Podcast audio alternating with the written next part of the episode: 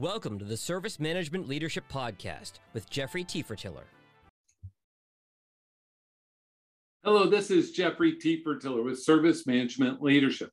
Continuing our conversation on experience management, I wanted to impress upon one thing. And as we start to tidy up this topic, at least for now, and that is experience is cumulative. What does that mean, Jeffrey? It means that your experience is over the duration of whatever time it is with you with that organization or vice versa, right? So, since experience is cumulative, we need to see it with the long lens, look for patterns.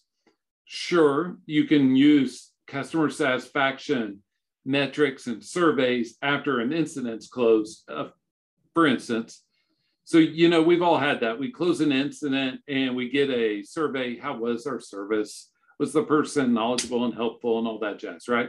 We've been there. That is not experience management. That's a piece of it, but that's no more uh, experience management than incident resolution times is, is the extent of your SLAs. It's a piece of it. And so, when I wanted to encourage you on the experience thought, is look at over a length of time, knowing that the most recent experiences are weighted higher in most people's brains. And lastly, maybe the most important, if we have this long, long view of data for experiences, we should look for patterns. If we line up everybody's experiences, maybe we know that it wasn't just you having a bad day when you called the service desk. Maybe for example, I've seen this, and maybe you have too. Whoever's working the Wednesday night shift, you know, the second shift, which is like three to 10, three to 11, we get we get bad results. If somebody's grumpy or we don't close incidents on the first call as much as we do the others.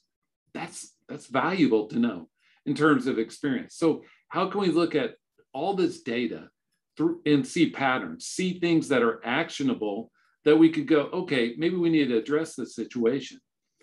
It could be anything from technology, it could be the process, it could be the people, it could be all three. This is Jeffrey T. Tiefertiller with Service Management Leadership. Thank you for joining us. Please let me know if Service Management Leadership can help your organization in experience management, service management, asset management, or business continuity.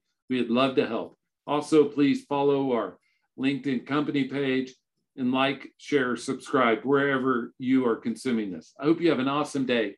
And thank you once again. Bye.